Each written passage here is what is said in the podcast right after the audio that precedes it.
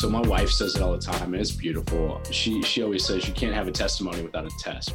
Kind of feels like the biggest responsibility I have in my world right now is trying to be an awesome parent. Really, I believe forgiveness is more for us than it really is for the other person. I kind of firmly believe that everyone is capable of and deserving of empathy, but I do believe it is a muscle that you have to exercise. The full quote is if you come to a great chasm in life, jump, it's not that far. Because I feel like you never really stop growing. And if you have stopped growing, like you're already dead in the water. You know, stagnation is synonymous to death. You are now embarking on the imperfect experience.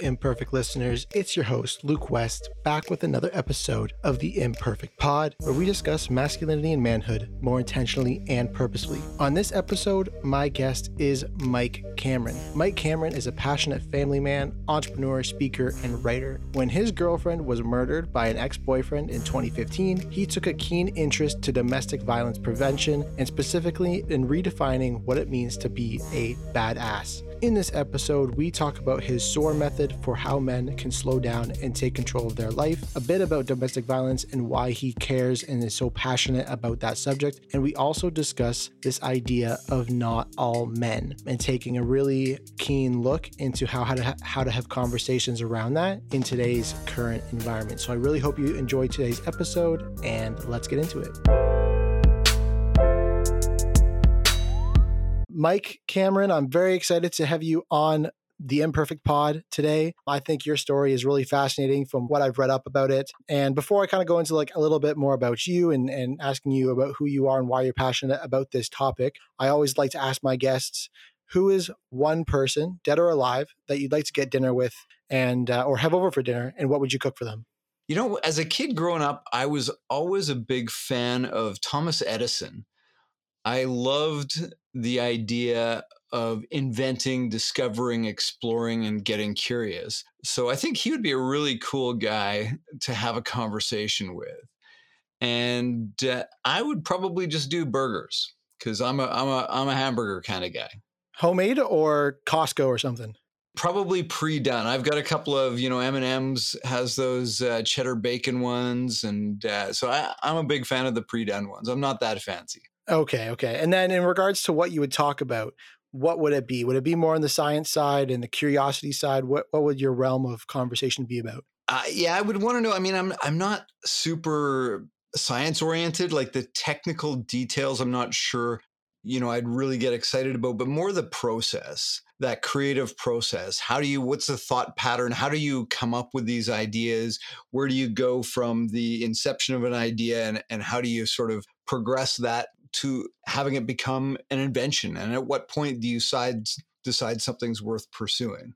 Mm-hmm. And I, I do remember reading an article about how that is one of your favorite things is to figure out why things become the way they are. It's not just about you know it's it's what it does, sure, but why does it do what it does? And I remember that being a I'm, I'm someone who gets interested by science, but I'm ashamed to say that I don't really look into much. But like things like, oh, how does a toilet even work have always been things that I've like fascinated me and I'll randomly Google, but I don't know all the nitty gritty details about all those things. yeah, yeah, I'm definitely a guy that likes to understand the why behind the what. Yeah. So what I want to know is what is your why in what you do in regards to masculinity and manhood and why that's such an important conversation for you. I think that's a f- perfect segue into that topic. Yeah, I mean, I don't even know where to start. That the, there's just so much to unpack with that one, but we can we can start with sort of the the big event, so to speak, and and, and go from there.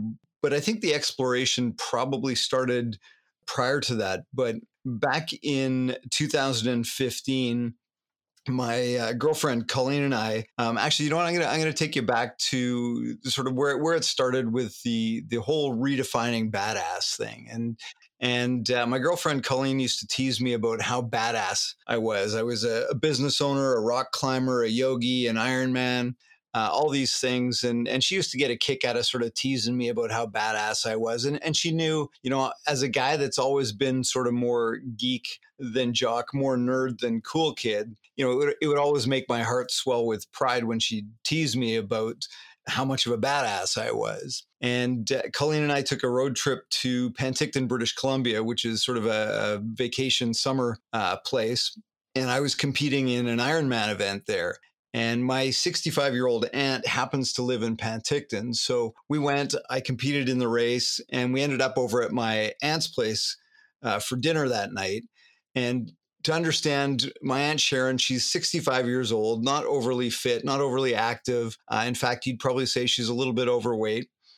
And so we got to her house for dinner and we were kind of talking about the race. And so she starts telling us this story about how she was inspired by the fact that I was coming to do this big event. And she had decided earlier that year that she wanted to get a little bit more fit, wanted to get a little bit more active. So she signed up for the 5K fun run that was going the day before the big event. And she says, You know, I knew full well I was going to be dead last, but I just, I wanted to get out there and I wanted to do something. So she says, Come race day, I started way at the back of the pack because the last thing I wanted was, you know, 100 people passing me. So I just started at the very back of the pack because once again, I knew full well I was going to be dead last. She says, So the gun goes off and away we go. And I'm trugging along and we get about a kilometer away from the finish line and she says all of a sudden this kid on a bike starts riding beside me and of course when she says kid it was probably somebody in their mid 20s maybe early 30s riding a bike beside her and she says i looked over at him and i said you're here because i'm last aren't you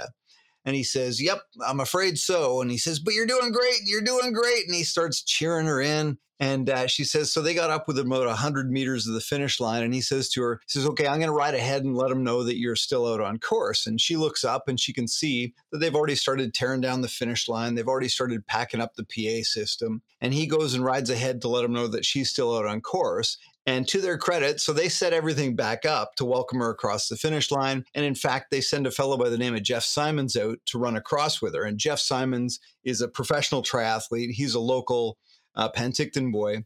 Like he won, I think, the 2017 Melbourne Ironman. So he's a real badass when it comes to triathlon. So, anyways, she finishes telling us this story. She gets up to clear the table, and Colleen and I are left there alone at the dinner table. And Colleen just looks at me and she goes, You know what, Mike? She goes, Now that's fucking badass. And we got talking about that. And the entire drive home, we talked about you know, what does it really mean to be a badass? And especially in the context of masculinity. And we we happen to be listening to Brene Brown being interviewed by Tim Ferriss on one of his podcasts. And at some point in the conversation, he said something to the effect of, What do you think of the over feminization of, of boys in our school systems? And it kind of got my attention. I went, Huh. And she handled it brilliantly. She said, Well, first of all, she goes, I don't think that masculine and feminine are, are mutually exclusive. And she said, in fact, I believe that that perfect combination of tough and tender is the exact equation for badassery. Boom, there it was. Like when she said that, I just thought, oh shit, this is exactly what we've been talking about. Having that combination of tough and tender. You know, my Aunt Sharon having the courage to compete in a race that she knew full well she was going to finish dead last and and publicly dead last. Like you know, I think of all the jocks I know in my life, and and I don't know that there's very many of them that would actually have the courage to compete in an event where they knew they were going to be dead last. I mean, most of us would just opt out. We wouldn't do it. So it really takes some guts to, to have the courage to do that. So the entire drive home, we talked about, you know, again, what does it really mean to be a badass in the context of, of masculinity?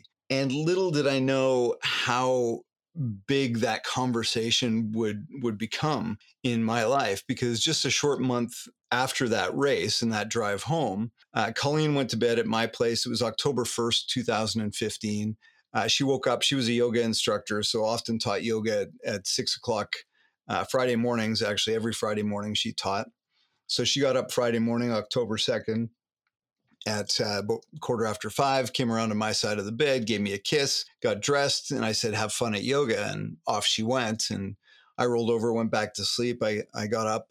I don't know, about an hour later, came downstairs at about six thirty, made some breakfast. A little after seven, I shot her a text and I said, "Hey, how was yoga?" And uh, no response. And not a big deal. She wasn't a huge talker, but uh, she's an incredible listener. And as a result, often got into some long, drawn out conversations with some of her students after after class. So I went on my morning, had my breakfast, hopped in the car. I had an appointment downtown at nine o'clock. Still hadn't heard back from her. So I gave her a phone call. Phone rang and rang and rang and eventually went to voicemail. I got to my appointment, still nothing back from her. And now I'm starting to think that, you know, this is just, this is feeling a little out of character. Had my meeting, finished up about an hour later, got out, still not, still no text, still no phone call. So I tried her again as I headed back to my office. And, and again, you know, now I'm starting to get a little bit concerned. So I shot her a text before I went into my 11 o'clock and I said, Hey, I said, let me know you're all right. I'm, I'm starting to get a little bit worried about you because I haven't heard from you. And uh, fast forward to lunchtime, finished finished my ten or my eleven o'clock meeting, and we ended up going across the street for lunch. And as we were walking into the restaurant, the hostess was about to seat us, and my phone rang, and I looked at it, and it was a blocked number. And so I answered it, and the voice on the other end of the line said, "Is this Mike Cameron?" I said, "Yes." He said, "This is Constable so and so," and I, I don't even remember his name, and my heart just sank. And I yelled into the phone. I said, "Is she okay?" And he says, Where are you? And so I screamed at the phone again. I said, Is she okay? And he said, Where are you? We're at your house. We're coming to you. So now I knew something was wrong. So I told him where I was. I hung up the phone and I turned and I walked out of the restaurant. And I don't think I even said two words to my guests. And I stood at the curb and I waited for, you know, what seemed like an hour, but it was probably five or six minutes. My house isn't far from from where I was. And this unmarked police car pulls up across the street. And I start walking across, and this badass, burly looking plainclothes cop gets out. He's got a badge hanging around his neck, got his gun on his hip. And he walks across and meets me in the middle of the road. And after identifying who I was, he said three words to me that would change my life forever. He looked me in the eye and he simply said, Colleen is dead. Shot and killed by an ex boyfriend who subsequently took his own life. So, when you talk about my why, why do I believe it's important that we redefine what it means to be a badass? That's it. In a nutshell, that's it. You know, I uh, I've explored the impact that emotion has on human behavior for the last probably 25 years in the context of sales and leadership and uh, recognize that you know we make decisions based on emotion this was a dude that made a decision with very permanent consequences based on a very temporary emotion mm-hmm. so when you frame that why does it have more to do with the fact that he was an ex-boyfriend is that like a, a, strong component of the why and understanding domestic violence or is it just about men in general i think that's a that's a key component that i'm, I'm really curious about yeah that's a great question I, I think obviously initially the impetus was for for me to do something. So, you know, the the subtitle of my book is is when something's got to change, maybe it's you. And, where that came from was after she was murdered, I had so many people surround me, pat me on the back, and you know they'd drop their head and shake their head, and they'd say, you know, something's got to change, Mike. Something's got to change. And, and, that became my mantra for a while. And I'd get up in the morning, I'd brush my teeth, I'd look in the mirror, and I'd say, something's got to change. Something's got to change. And I'd do that for days on end, for weeks. And then one day I got up and I looked in that mirror and I, and I added those three words that really shifted everything for me. I said, something's got to change. Maybe it's you, dude. Maybe it's you. And, and so I started looking at, you know, how can I best show up in this world? How can I make an impact? How can I a prevent this from from happening to other people? So yeah, absolutely in the in the context of domestic violence. Uh, and, and, I also had, you know, I had a lot of people that, you know, know I'm pretty big on championing causes. Like uh, when, when I, when I get behind something, I, I get behind it, whether it's building a business, whether it's, you know, starting a nonprofit. I've, I've, I've founded a couple of, of different organizations. So, you know, I had a lot of people that wanted me to go after the, the justice system, which certainly let her down. There, there's no question. You know, she'd done all the right things, filed the right paperwork, had the right restraining orders, all of that kind of stuff in place. And and certainly the justice system let her down. But when I looked at that, I thought, you know, we're addressing the symptom, not the root cause. That's really, it's like putting a band aid on a ruptured jugular. It's not going to do anything long term. So, and, and, don't get me wrong. I mean, the justice system certainly needs some reform. I just felt like I'm not the guy to do that. I'm all about upstream solutions. As a business guy, you know, you, you can address you know employee apathy by disciplining the individual employee or you know you can look at your culture. Maybe maybe it's a, a, bigger thing. So i'm always one that likes to look at the bigger root cause. And as i started diving into that in the context of domestic violence i started to realize that what i believe the root cause is is that emotional disconnection in men. And you know, not only is that a problem when it comes to domestic violence, but if we look at suicide rates among men, if we look at depression, loneliness, our lack of friendships, like all of these things are very interconnected with the inability for us to connect with ourselves emotionally. I mean, if we can't connect with ourselves emotionally, how are we going to connect to anybody else? So to answer your question, and I, I, think this answers your question, you bring me back around if it doesn't. But yeah, I mean, I think it it definitely started in the how the fuck do I deal with this so that this doesn't happen to somebody else? Because you know, part of it for sure is like, you know, I'm, I'm an upper middle class white dude in Sherwood Park. Like this kind of shit doesn't happen to me, but it mm-hmm. did so absolutely it started at that point but the more i dove into it the more i realized that what i believe the solution to be for that is so much bigger. And, and again when i when i look at this even from a business context like i will hire eq over iq any day of the week.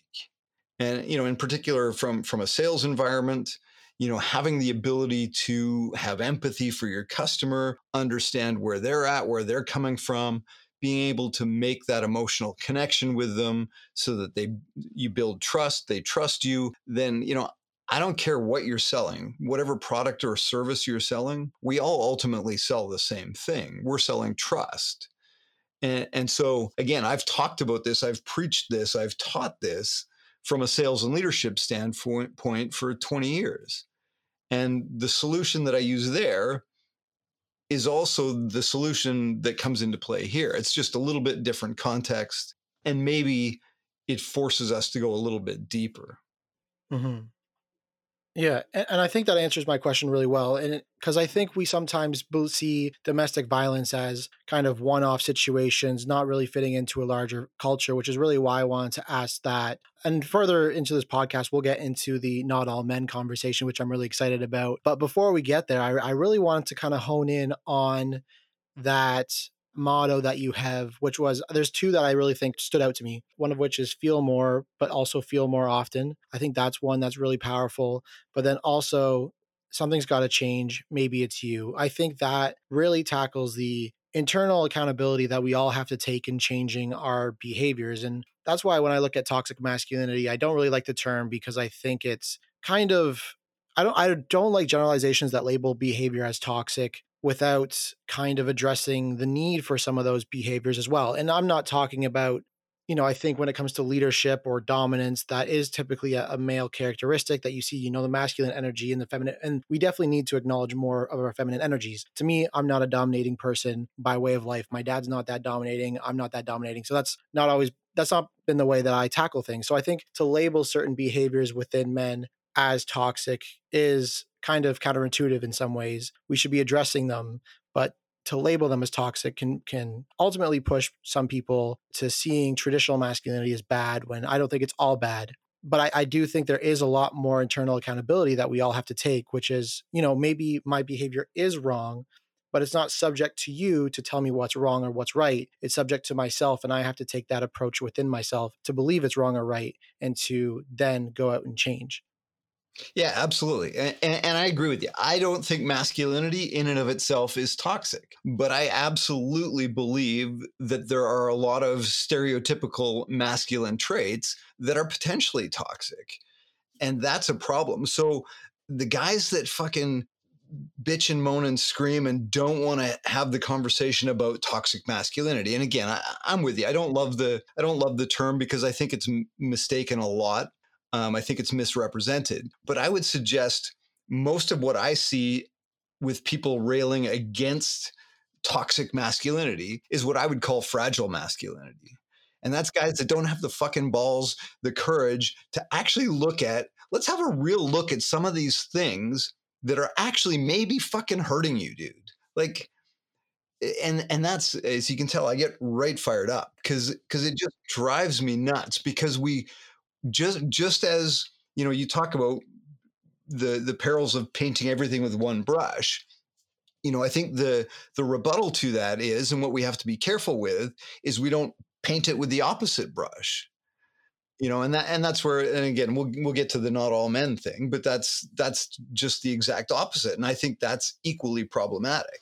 Yeah, and I totally agree that you know I, I, like the the terminology unhealthy masculinity a lot more, and I you know I remember I always think back to the Gillette ad that got uh, really popular for calling out that men can be better, and all it said was men could be better. It didn't say men are trash. It didn't say men are any, and I I didn't I never understood the amount of rage behind that sentiment that men can be better, which is almost I feel like it's kind of in, in line with what you're saying is maybe it's us that has to change. We can be better and that's when I realized that there's a lot of fragile masculinity there. I, I, was in class, I was still in university, and we talked about that in one of my marketing classes. And there was two guys who were pretty smart. Like every week they were talking about it. They would bring up political things, very intelligent people. But then they talked about how they were they thought that was a bad commercial. And I thought, I'm like, this is one of the best commercials I've seen in a long time that actually had a message that you know women are always told to be better in like a very much performative way not even just like a spiritual way. And here we have a uh, a ad saying men can do better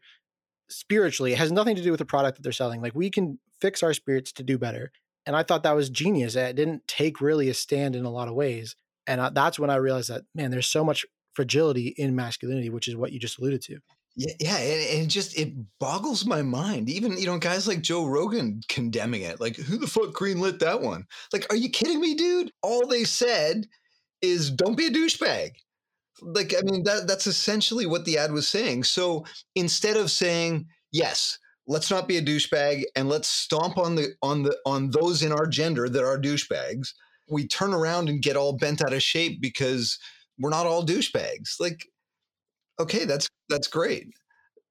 But man, like yeah, it just it, it it boggles my mind the amount of energy spent pushing back on that message. If we had even one tenth of the energy spent to solve some of these problems versus pushing back and and trying to you know say the problem doesn't exist, we'd we'd solve it. Yeah, and one thing I really wanted to go in with you on was you know, in some of your videos on your website, you talk about how do you understand and or you talk about understanding and analyzing your emotions. I think a lot of young men feel lost in how to do that. So, how do young men and just men in general understand and analyze their emotions? Is there a tangible way that you do it that you can explain or share with my audience? I'm really curious about that. Yeah, absolutely. Did we talk about the SOAR framework? We didn't. Okay, perfect, perfect. All right, so I wasn't sure if you were giving me a softball here and setting me up. no, no, this is this is great. So one of the things, I mean, I'll come back around to the the how to, but I mean, to your point. So, like I said, when when I first started diving into this, and I looked at this well before Colleen was killed, um, I wrote a piece called "Men, It's Time to Woman Up," probably four years before Colleen was killed, and just talked about the perils of men not being able to express their emotion. Again, my research, when we talk about the why behind the what, looked at, you know, in fact, we we make decisions based on emotion. As much as we like to think we're logical creatures, the science would suggest that in fact we do make decisions based on emotion. And if we don't understand the underlying emotions that drive those decisions we make, we have zero chance of living a purposeful and fully awakened existence. So, first off, we need to be intentional about that because society doesn't generally allow us to does it certainly doesn't promote uh, us exploring and feeling feeling so it's really about being intentional so what i did almost 2 years ago now was i created an organization called connected men and it was really about creating a safe space for guys to literally practice feeling. I mean, I think you and I would agree that if you want to get physically fit, if you want to get bigger biceps, you know, you go to the gym and you lift weights a couple of times a week. You're intentional about that. Yet when it comes to our emotional fitness, what do we do? And the answer for most of us is jack shit. We don't do anything. So, first and foremost, it's about being intentional. Secondly, the framework that I use is I use the acronym SOAR, S O A R. Slow down, open up, accept, and reconnect with our emotional selves. So, slow down, just taking that pause, taking a breath.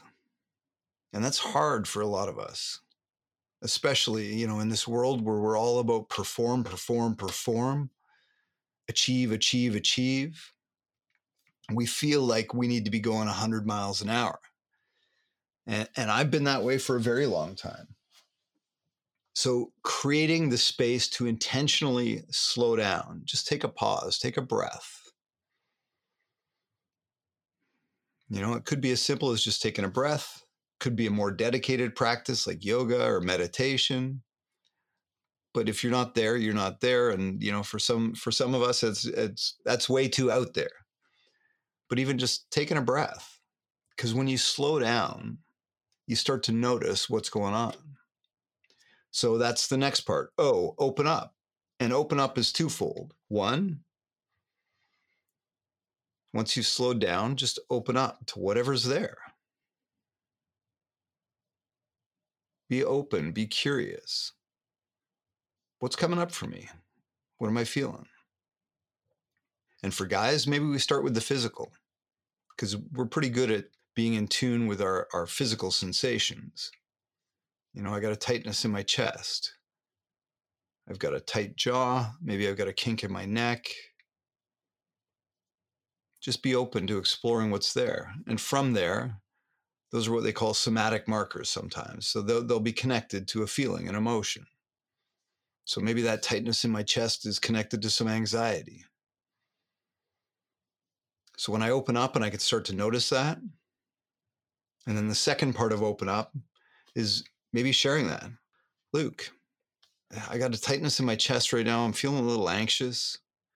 I really want this podcast interview to go well, and, I, and I'm kind of nervous. And when we can open up first to ourselves, we can start to recognize, oh, okay, that's anxiety. Totally understandable. And then when I share it with you, it just, okay, wow, okay, that starts to dissipate a little bit. All right. And the A, accept. You know, rather than beating the shit out of myself for feeling anxious, it's just Luke. Like I'm just talking to him over over Zoom and Zencastr, it's it's not a big deal. Why am I feeling anxious? And then, you know, you start feeling anxious about feeling anxious and you beat yourself up about, you know, you feel crappy about feeling crappy about feeling crappy about feeling crappy. And it just becomes this big spiral. So just practicing accepting whatever's there. And when we slow down, open up, accept what's there, then we can really reconnect with that deeper part of ourself, reconnect with that emotional self, reconnect with our purpose, reconnect with our being, reconnect with our message, however you want to frame that. So that SOAR framework is incredibly powerful for me. And I carry I carry that with me everywhere. When something's coming up and I'm just I just slow down. Take a breath. What's going on? Okay, I'm fucking annoyed. All right. All right, you're annoyed. That's all right. And then I can just sit with that a little bit. And I start to recognize that. And now I can start to employ that logic and say, okay, I'm annoyed. Does that mean I want to punch Luke in the throat? Maybe I want to, once I've slowed down and I've thought about that, maybe that's not a great thing just because he likes the Boston Bruins and I like the Montreal Canadiens. Don't even joke about that. well, you said you were a hockey guy, so I thought I'd I'd see if I could hit a hot button. I hate Boston. You know, I'm from Toronto, so uh, we don't talk about that. Oh, so you wish you had a hockey team? Correct. Yes. That see, I'll take that roast. Any roast about my team is good, but about Boston Bruins and, and loving them, I'll never love Boston Bruins. That's for sure. But I'm I'm gonna have to put something in the intro that when as soon as we talk about SOAR, to everyone listen up and actually do the practice live because the way you spoke about it and did it, it felt very real and it felt like I was going through a headspace basically. Well, and, that, and that's the thing. So, so that's what we do with our with our connected men meetings. So we literally get together once a week and we practice exactly this. And we start with a five to ten minute meditation, and it's just me doing exactly what I did there. All right, guys, let's check in. Let's just slow down, take a breath, get settled into this space start to notice what's going on physically. You know, right now I've got my elbow leaning on my knee. I can feel that connection. I can feel my bum on the chair and just start to become hyper aware of those physical sensations. And then from there, you can move it into the heart mm. and get out of your head and into the heart and just start to notice what's going on. And then usually we'll have a theme, you know, we'll have something to talk about and and you know, maybe that's you know, back in the day, we might have talked about the Gillette ad. What do you guys feel about that? And it, it's not so much what do you think about that? What do you feel about that? So it's about getting out of the head and into the heart. So what do you feel? Like what is what is it that you feel that makes you have this visceral reaction to essentially somebody just telling you, let's be a good dude. But maybe you had this fucking visceral reaction that says, fuck you. Don't you dare tell me how to be. Okay, what's that feeling? What is that? Like, let's explore that. That's like, I don't want to have the the intellectual conversation about, you know, these guys have no right to X, Y, and Z, or or I think that this. Now, what do you feel? I feel rage, like a fury you know, whatever that is, whatever's coming up, because you've seen it, right? So, what is that feeling? And then we can start to sit with that and we can start to explore that and say, okay, where does that come from? Because to me, that, that doesn't make any logical sense. But for you, you, that's what you're feeling. And I'm not saying you, Luke, but just, you know, for somebody that's feeling that way, okay, that's how they feel. I, who am I to take that away from them? That's how they feel. All right. So where does that come from? Maybe we can explore that. We can dive deeper. And then when we can really sit with whatever those feelings are, because as guys, typically one of two things happens either we look for a way to fix it or we look for a way to avoid it. And neither of those is very useful because, you know, a fix usually isn't really a fix, it's just an avoidance technique. And really, the fix is often just being able to sit with it and let it simmer and experience it. And, and that's the really cool thing. And I think what you'll find, I don't think, I know because I see this time and time again. What you'll find is there's often something underlying. So if we talk about that rage, that anger, that fury, oftentimes anger is simply sadness masked. And when you let that sit and simmer and stew and you can fucking boil for a few minutes, and then you start to think, hmm, what is that? You know, my dad used to give me shit all the time because I wasn't man enough, or I wasn't this, or I wasn't, you know, whatever. And that made me really sad that made me feel like I was a disappointment. It made me, and again, whatever the case may be, maybe there's not anything that deep, but oftentimes there is. But the problem we often run into is we never find that because we never sit still long enough to explore it. And, you know, if you want to come at me and tell me that Gillette ad was garbage after you've done that, I'm happy to do that but sit with that anger for a little while, sit with that rage, sit with that fury, explore it, like legitimately explore it. I, I love what you said there with anger is sadness masked. I had to write it down because when I think about whenever I get angry, it's usually out of a point of sadness, a point of flaw on myself, or a just bad calculation of my time. Like if I think about road rage or whatever, normally it's oh I'm mad this person in front of me is going slow, but really I'm I'm upset with myself because I didn't leave at the appropriate time to get me where I needed to go at the correct time. Like that is I'm not angry at the person in front of me for being slow, although sometimes there is it can be as simple as that. But normally if I try to work my way back into that anger, it's okay, I left late. I didn't set myself up for success to get where I needed to go. And now here we are. I'm in a rush. I'm in a panic, but it's my fault. It's not this person in front of me cost me 30 seconds. It's if I left 30 seconds earlier, I would have been in front of them anyways. And so you just have to take that accountability as what could I have changed about myself to do better is kind of how I thought about that. So so there's two things there. So you touched on the when something's got to change, maybe it's you. It's that taking accountability no matter what.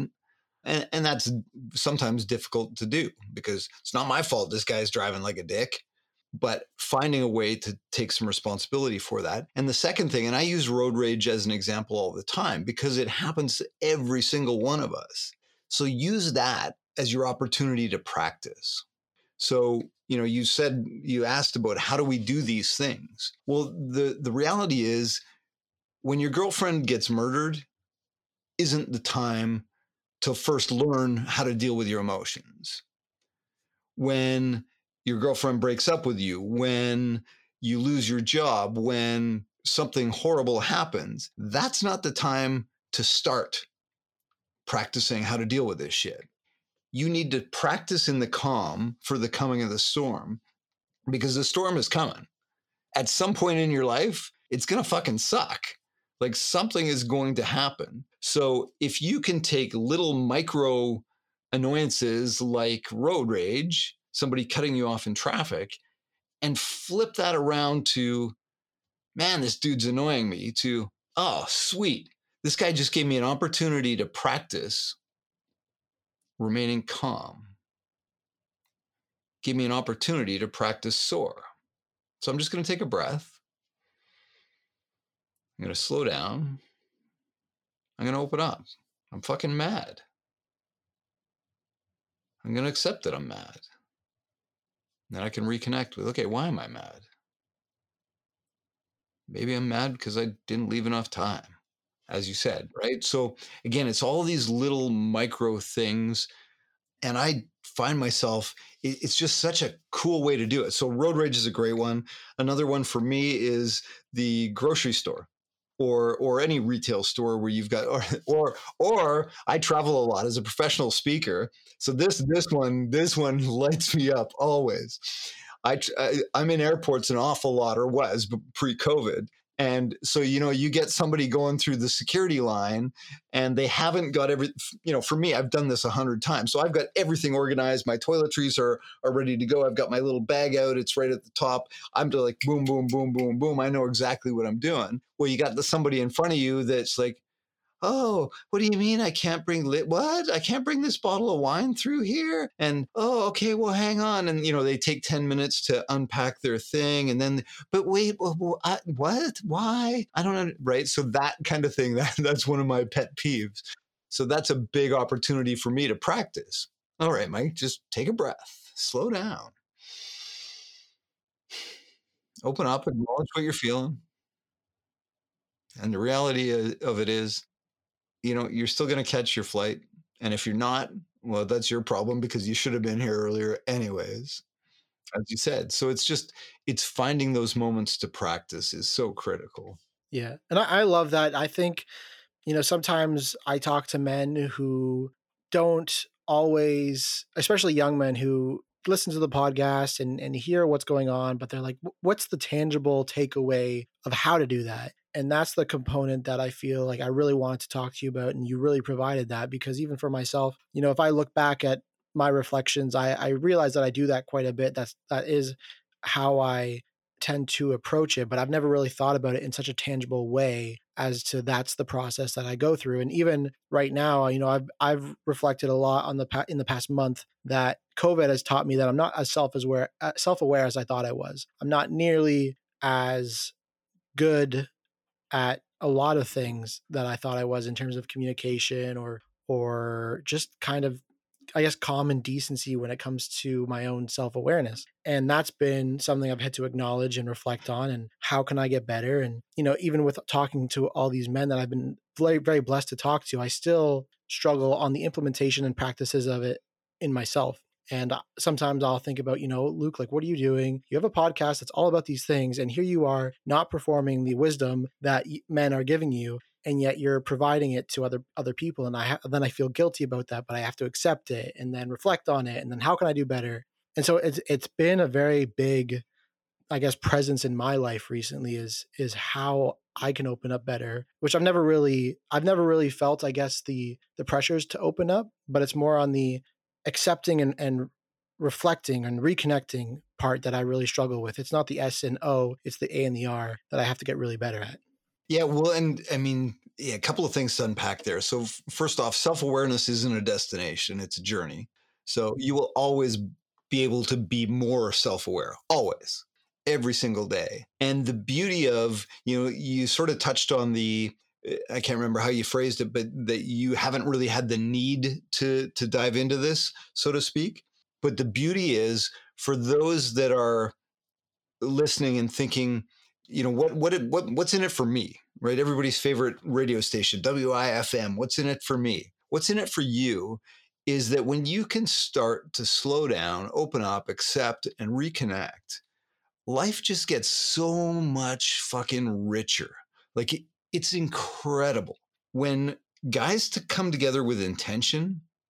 And I'm not talking about just having a beer with the boys watching hockey. But in our men's group, like when guys come together with intention and we get to drop the mask and there's no judgment and we just hold space for each other, the connection is amazing. And when I can do that for myself, it's the difference between living in black and white and living in technicolor, in like 4K, high def, full color. You know, I went to a concert a while back and it was just a local concert a, a, couple of local musicians it's a husband and husband and wife team and part of their show is they they surround it with a bit of a message he was sexually abused as a child so a lot of the shows they do they do as fundraisers and he's got a bit of a story that he shares with with his music and i wanted to support they were coming to a local theater so i took there was three three couples that went so six of us total that went.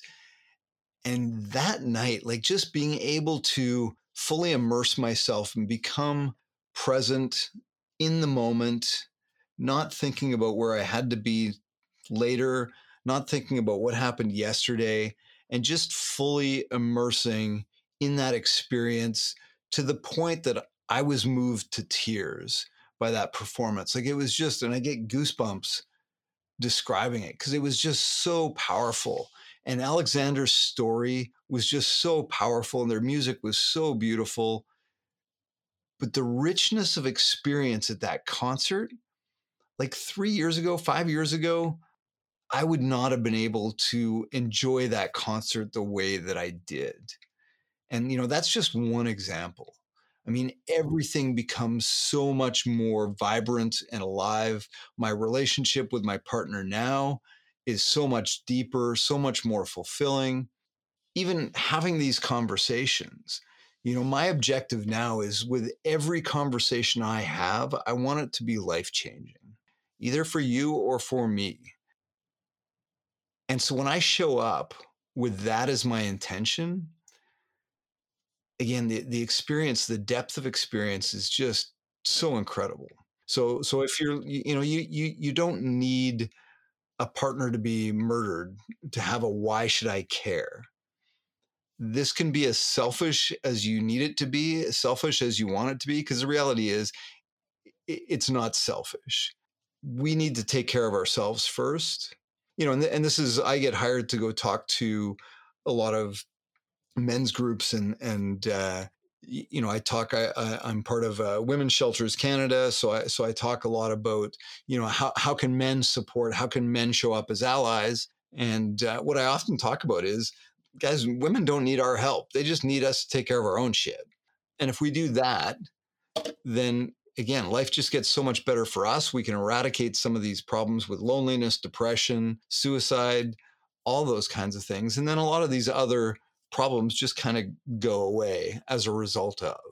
Mm-hmm. And I liked what you said there too. Is that um, we have to focus a little bit on the selfishness. And I read an article that you wrote that was all about how humility could be holding you back. I believe was was kind of the overall message. But it's like you know, don't be so humble that you're not going to do what you feel is right to you. Like there still has to be kind of this self interest and motivation there to get what you want to get done. Don't be so caught up putting your own needs aside that you're not able to succeed in the way that you want to succeed.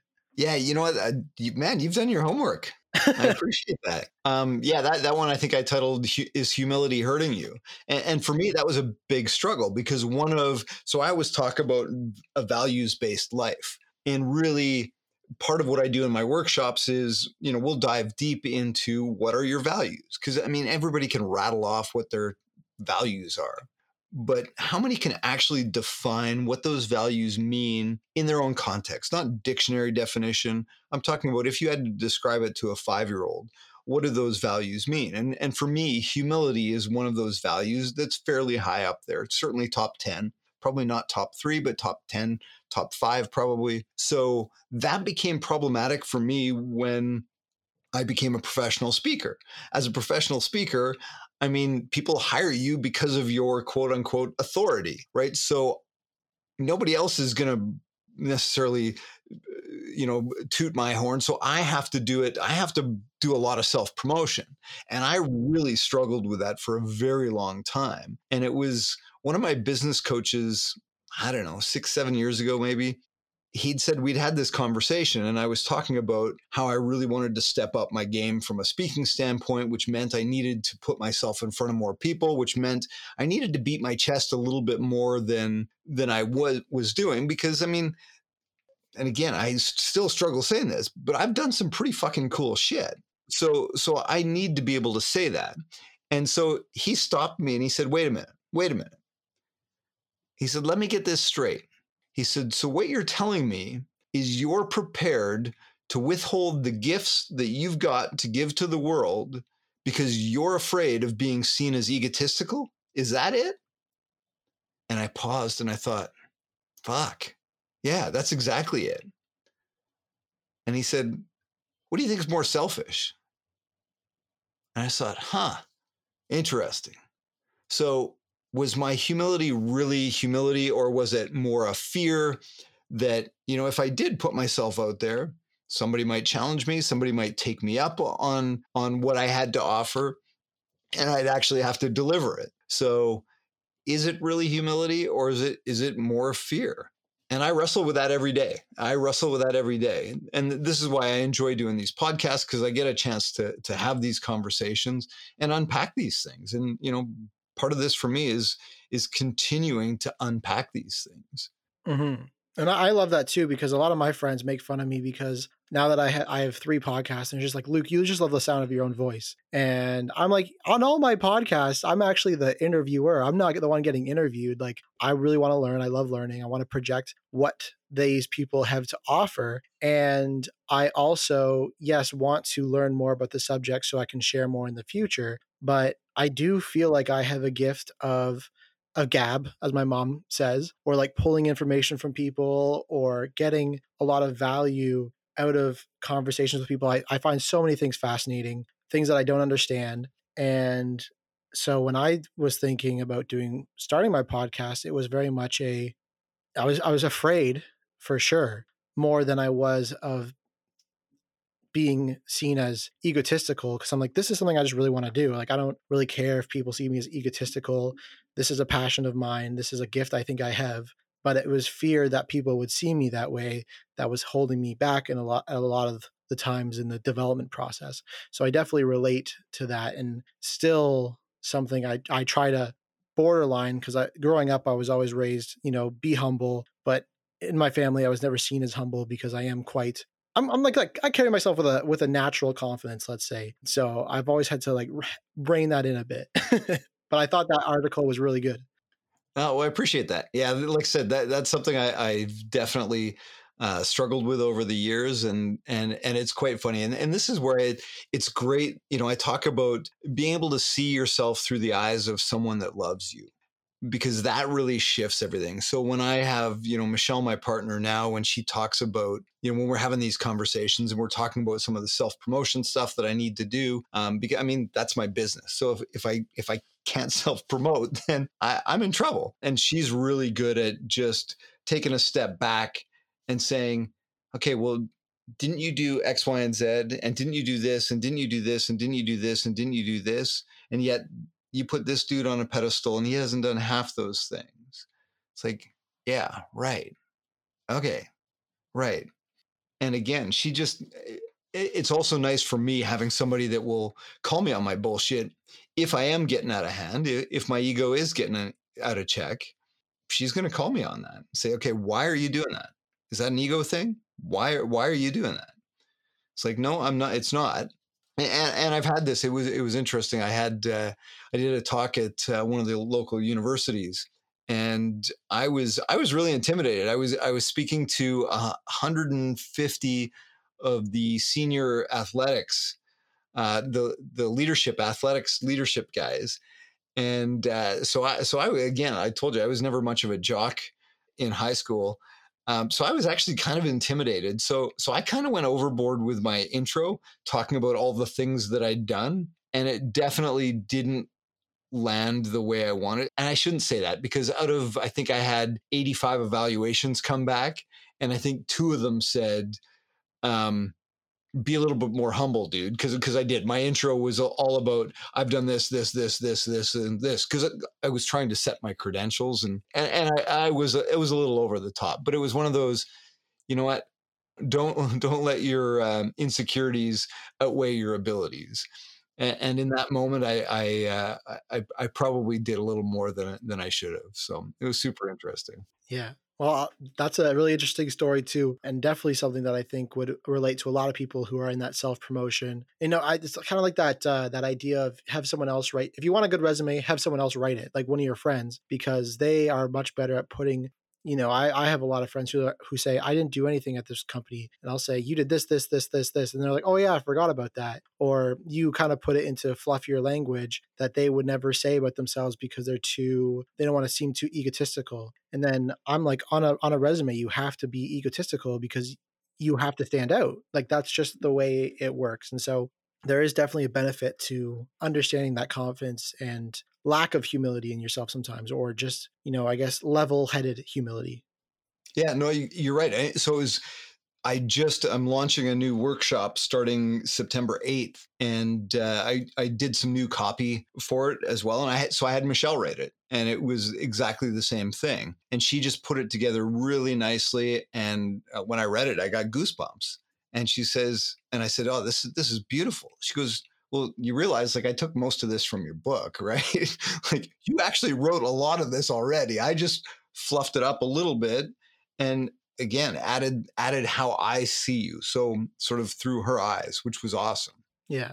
So I, I definitely want to fit like include the not all men conversation in this. So I think this has been a, a, great conversation. I think it's been a great mix of understanding that Brene Brown comment of understanding that feminine and masculine aren't mutually exclusive. We talked about some things throughout this conversation that seem much more feminine, you know, getting in touch with your feelings. We've reframed that into a masculine way because I, I always hate how, you know, being in tune with your emotions is a feminine thing. It's not a naturally feminine thing. Nothing is really objectively feminine and masculine. So I think we really covered that. But you and I kind of had some some differing opinions about this. Not all men, and I've been seeing a lot of this on you know if you go on Twitter and and the new emerging TikTok, you see all men are trash or kill all men or not uh, and then you see men in response saying not all men. And to me, I think both of those. I, I don't like the the framework of all men are trash or kill all men or all those things. And I really want to hear your standpoint on it because I think it, it is a bit differing than than mine, uh, and I really want to hear where you're coming from. Yeah, I mean, again, I won't disagree that. I mean, you're going to get extreme opinions on either side, and and certainly the all men are trash. I mean, that's garbage. It's just it's not true. But anytime, and and I see this a lot because again, I talk about it in the context of the prevention of violence against women. So I will always get people that will push back. And what about violence against men? It's okay you know what? If that's your cause, knock your boots off. If you want to have a golf tournament and a fundraiser for that, send me an invite. I will probably show up. But that's not my cause right now. Right now, I'm talking about violence against women. So I often get a lot of that pushback. And then the of course the the continuation of that is, yeah, well, it's not all men. No, it's not all men. I totally fucking get that. But until it's fucking no men, then stop with the not all men.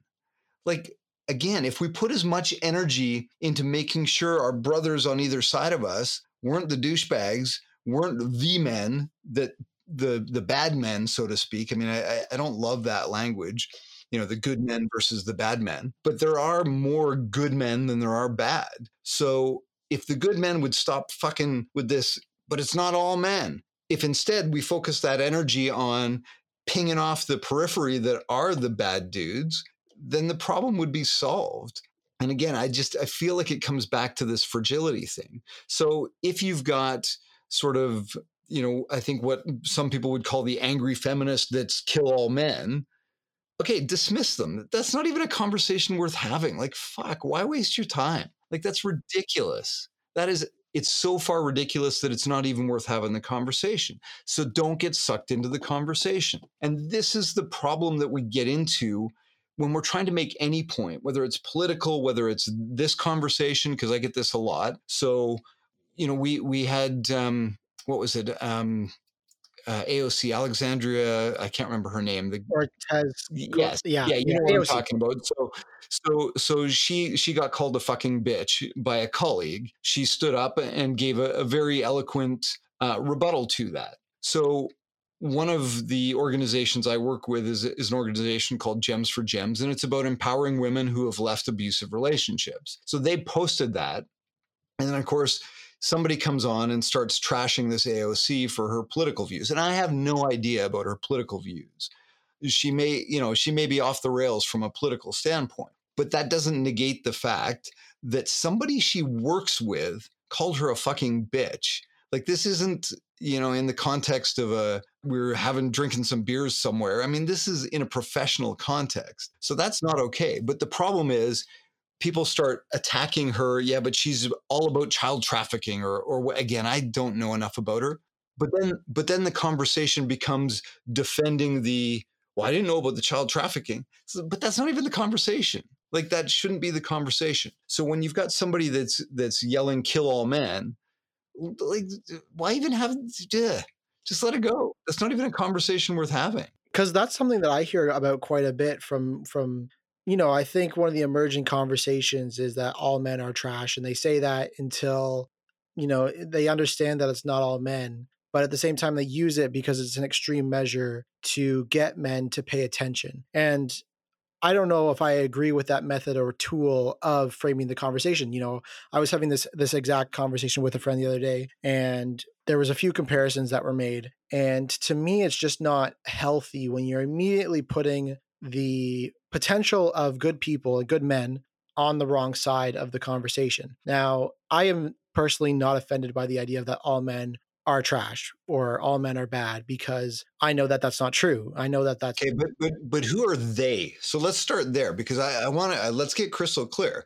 When you say they say all men are trash, who's they? Typically, um, I, I would say it's more of the younger generation, like people aged 18 to 24 who are kind of buying into this language and narrative that men are in the patriarchy are why there's so many problems in society. So typically I would say it's young women that are pushing this narrative. I wouldn't say it's it's a mass opinion, but it is one that comes up when you live in social media bubbles. Those tweets go viral. Young men see them, they think, "Oh," and then they do an emotional reaction to that saying not all men are this way. I just don't think it's helpful to generalize an entire gender or sex of people against and put them into the immediate trash because then you're saying and and this comes back to the whole idea of you know maybe we do have to change but you immediately put people on the defensive, which I don't think is a good way of handling the conversation. And so I replied to my friend, you know, I think that's when I brought up the whole Gillette ad. And I think, you know, men can do better is a much better slogan because it puts them in a position of growth rather than you're negative right now and you'll stay trash because all men are trash, but men can do better is a great theme for me in terms of. But it, it's not. I mean, did you see the fucking pushback on the Gillette ad? Yeah. That's a good point too. Yeah. We're so fragile. So, so that doesn't work either. Yeah but but uh, but I hear you. I, I hear you absolutely, and and I totally agree. It's not super effective to say all men are trash. I I get it. I get it. Here's the problem that we run into, and again, we see this in in so many different spectrums or different arenas. So so again, we've got the all men are trash on on this side, and then we've got not all men on this side, and we meet anger with anger, and all we get is fucking explosion when we meet anger, the all men are trash with empathy, we can gain understanding and say, okay, so why do you believe that? Because for you know, it's it's only been the last two thirds of Canada's history that women have been able to vote. So that pisses me off. Okay, fair enough. I get that. I understand that. And so when you start to meet that with empathy rather than anger, I mean, you know, what happens if you come at me and you're pissed because I did something to you and I immediately start getting defensive and like, fuck you, Luke. No, no, no, I didn't do that or I didn't mean that or whatever. Well, then you just get more pissed off and I get more pissed off. And pretty soon you and I aren't talking to each other anymore. Whereas if you come at me with anger and I say, whoa, whoa, whoa slow down, dude. Sorry, what's going on? All right, what's happening? So I did X and it made you feel Y. you know what? I totally get that. I totally understand that. And then how do you feel now? All of a sudden, that anger, it starts to go. And I know I'm oversimplifying it because it's not that easy, but this is by and large the problem that we have today. We've got anger on both sides that meet and explodes. And we need to find a way to get to get past that. Yeah. Like that is that is my my one issue and this is what i explain to the women who preach this this idea is that when you come at men with that level of extremism you're either going to get men who are already understanding of your problems and they'll be on your side but the ones who are on the edge or the ones who are already kind of down that path of toxic masculinity are just going to be pushed further towards the extreme. And so what the language to me the language needs to change and shift into because i even though i understand what they're saying i will immediately get defensive of other men because even though i'm not personally offended by it i do get offended by the idea of it when i have really good friends myself and that's kind of where the situation and problem arises for me. So so do you ask the question or do you dive deep into that empathy piece? Okay so so you're you're yelling that all men are trash. Before before you go into that's not helpful that's not useful and you're right but before you get there do you have that conversation let me understand where you're coming from explain to me where you're coming from and and then even asking questions. So one of the the things that i teach from a sales and persuasions standpoint is the power of questions. So rather than me telling you that's not effective is there a question i can ask you? So let's say you've got a mutual friend that is a good guy by all accounts and you're the person you're having this discussion debate with says you know because all men x y and z. Oh okay well like do you think tommy's x y and z well, no, Tommy's a good guy. Okay, so uh, who who else is X, Y, and Z, right? And then you can start asking these questions rather than, and we always say in sales, telling isn't selling. So it's about asking the questions to get them to start to change the way they think.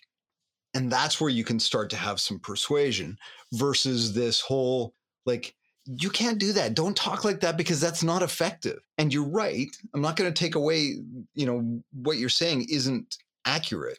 But this comes back to sometimes you have to choose between being right and being effective.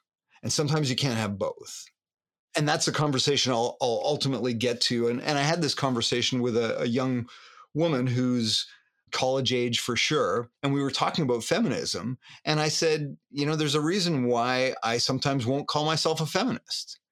And she got all up and down. And why not? Why wouldn't you? Because you support all the things because she knows I do. And I said, because I don't need to speak to the pro feminist men. They're already there.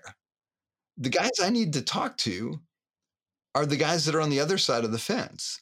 And as soon as I use that term feminist, they shut me down. They're not interested in hearing anything. And she's, yeah, but it's the right thing to do. And that's what I said to her. Well, sometimes you can be right or you can be effective. For me, I would much rather be effective than right any day of the week.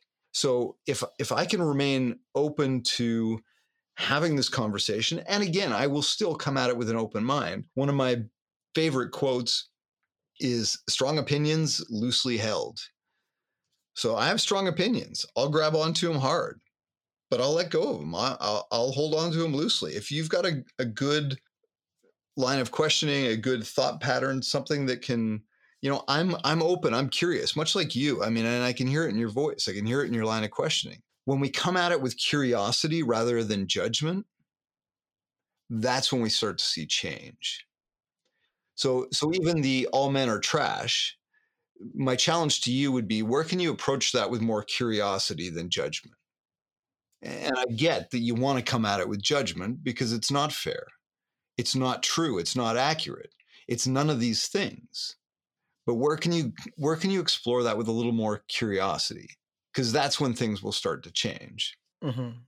Yeah, and I I totally agree because that if I look back on the conversation that I had recently, it was very not really like unempathetic. It was just more defensive, I would guess. And and I know that she wasn't calling me out, but it, it, like the way it was kind of happening was um, very much in that light of being dismissive both towards like me my my feelings about it but then i also kind of felt dismissive towards her feelings about it and she brought up different moments that she's experienced and you know life experiences that she has based on being a woman that i can't relate to and you know but at the same time i feel it in my side when i hear men talk about how they are offended by that. I also have the conversation with them of you know they're not speaking directly to you and i like so i, I walk both lines very carefully. I'm not kind of what you said like even though i'm a i would i would say like i believe in in fe- feminism in a lot of ways i don't agree with some components of feminism. Just like if i am conservative or liberal i don't believe in every piece of component of that political party or de- Democrat or Republican, as I don't think that anyone should be 100% one way or the other. I think that's kind of a weird system in the first place. So I definitely, when, when looking back on it, could have been more empathetic. And, and I think that is something that I try to live by every day in these conversations is I am here to have conversations with men about how we can be better. And sometimes that audience you know, I might have the conversation with my friends who are girls and say, or, or women, and, and they'll say, you know, this this doesn't seem like a podcast for us. And I'm like, I, I talk a lot mm-hmm. about men and how we think on this podcast. So I think it's almost more for you in a lot of ways because this is insight into how you can navigate these conversations with men, what we're feeling. And this is just an idea of how we talk to each other because in, in very respectful ways about these issues and then you can kind of dig in on on with men and and these are little pieces and and cotton thread ideas of of how you can pull information out of them and get them to open up. So I, I, definitely need to be more empathetic when i approach that conversation but also i do call out men on the other side and that's honestly one of the whole motivators behind the start behind the start of this podcast in the first place is i had that conversation you know who uh, with with some young men who didn't see feminism as a as a purposeful goal and i was just like I, I combated them on some of their ideas and that's when i realized i have a positive influence on young men when i have these conversations because i don't get angry i don't argue in really rude ways and I, I that's kind of where i saw my influence but i really want i did want to talk about that with you because i think you do have that opposite not opposite but you have the more empathetic approach to not all men that is really what I what I want to talk about. And I think a lot of young men feel like I do about the conversation, which is why I'll say exactly how I'm feeling right now, because I think it will offer some truth to young men who are feeling the same way I am, or are further down the line of we hate this phrase, fuck anyone that says it. And I want to pull them back with the honesty of myself and with the wisdom of, of you. Right. Yeah. And, and again, I, I, I think it, it really is. It's just about approaching it more with curiosity than judgment and, and having the strength to not feel attacked uh, understanding because clearly this doesn't come from something you did to an individual if assuming you didn't do something to an individual right this comes from you know whatever societal pressures they're feeling we as men have unique societal pressures on us that cause unique societal problems which require some unique societal solutions and and that's what i'm looking for. And and it doesn't mean you know back to our beginning conversation around masculinity and and toxic masculinity it doesn't mean that you know i can't have a beer with the boys. It doesn't mean i can't scratch my nuts and burp and fart and do all those things. It doesn't mean that i can't lift heavy weights and i can't be strong and i can't be physical it doesn't mean any of those things like fuck i run 100 mile ultra marathons. I love to test my physical limits but i also cry at concerts. You know so you know I, I was in a i was in a uh, online forum recently and somebody had said something to the effect of um, he, he he was warning others oh be careful some of these guys are so empathetic and nurturing that they're practically lactating. And i just thought fuck dude really like really since when is empathy and nurturing a bad characteristic. I don't care what your gender is. Why did that become? I mean, there's just so much wrong with that. First off, using using sort of a it as a gendered slur, like eh, it just it boggles my mind. So you know, empathy doesn't equate to weakness, and I think that's where we get lost a lot of times and and that's why that my ted talk was redefining badass i think we re- we need to redefine what it means to be strong in our society Mm-hmm. And that's beautiful. I have I actually have a another whole episode dedicated to the idea of of empathy for all my listeners. You know, out there, listen back to that episode. I think it's number thirty one. But we talk about how empathy is a muscle, and you have to really practice it. It's not something that everyone is great at it's not something that comes naturally to a lot of people. Even for myself, it's not natural to me, but I have to remember to practice it every day and build it up like I am, like it's fitness. And like you said earlier about emotional intelligence and, and going into yourself in actions, that that's a repetitive action you have to take to get better at because we need to work on that aspect of ourselves, our, our mental fitness. Totally. But this has been a great discussion, Mike. But you know, one thing I always like to close off with my my podcasts is allowing yourself two minutes or so to go over what you're doing, career wise, speaking wise, book wise, workshop wise. I know you mentioned that in the podcast as well. Just to do a little bit of self promotion, you know, that that humility and, and arrogance that uh, that we talked about earlier. Nice. Yeah. So professionally, I mean, again, I I, I speak professionally. Obviously, uh, with with uh, COVID, that that has kind of ground to a halt. So most of the stuff I'm doing now is is virtual. Uh, I built a business over the last 17 years, which I just sold in December of 2019 to really focus on this. But I've got uh, I've got a book. So if you want to support me, it's becoming a better man when something's got to change. Maybe it's you. Uh, available on Amazon. Uh, MikeCameron.ca is my website. I've got uh, a four week workshop series coming up. I'm limiting it to just 10 spots. It's called Lifestyle by Design.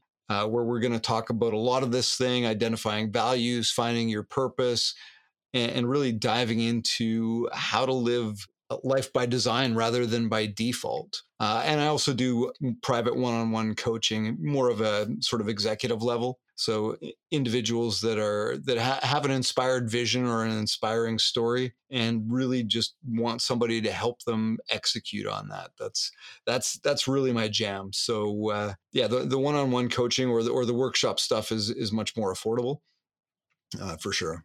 Perfect. Well, Mike, thank you so much again for coming on, sharing your wisdom. I really enjoyed this conversation and uh, definitely look forward to staying connected, sharing this with my audience. And I think there's going to be a lot, a lot of value in this. That's very tangible, starting from SOAR all the way to the conversation that, that young men are having about all men, not all men, all men are trash, trying to navigate that whole conversation. So I really appreciate you coming on and sharing your depth of wisdom, your story. And um, I just think there's going to be a lot of my listeners are going to be messaging me about this one. Awesome. No, that was a lot of fun. And and they're all welcome to reach out to me too. I love connecting with people, so I'm always happy to chat.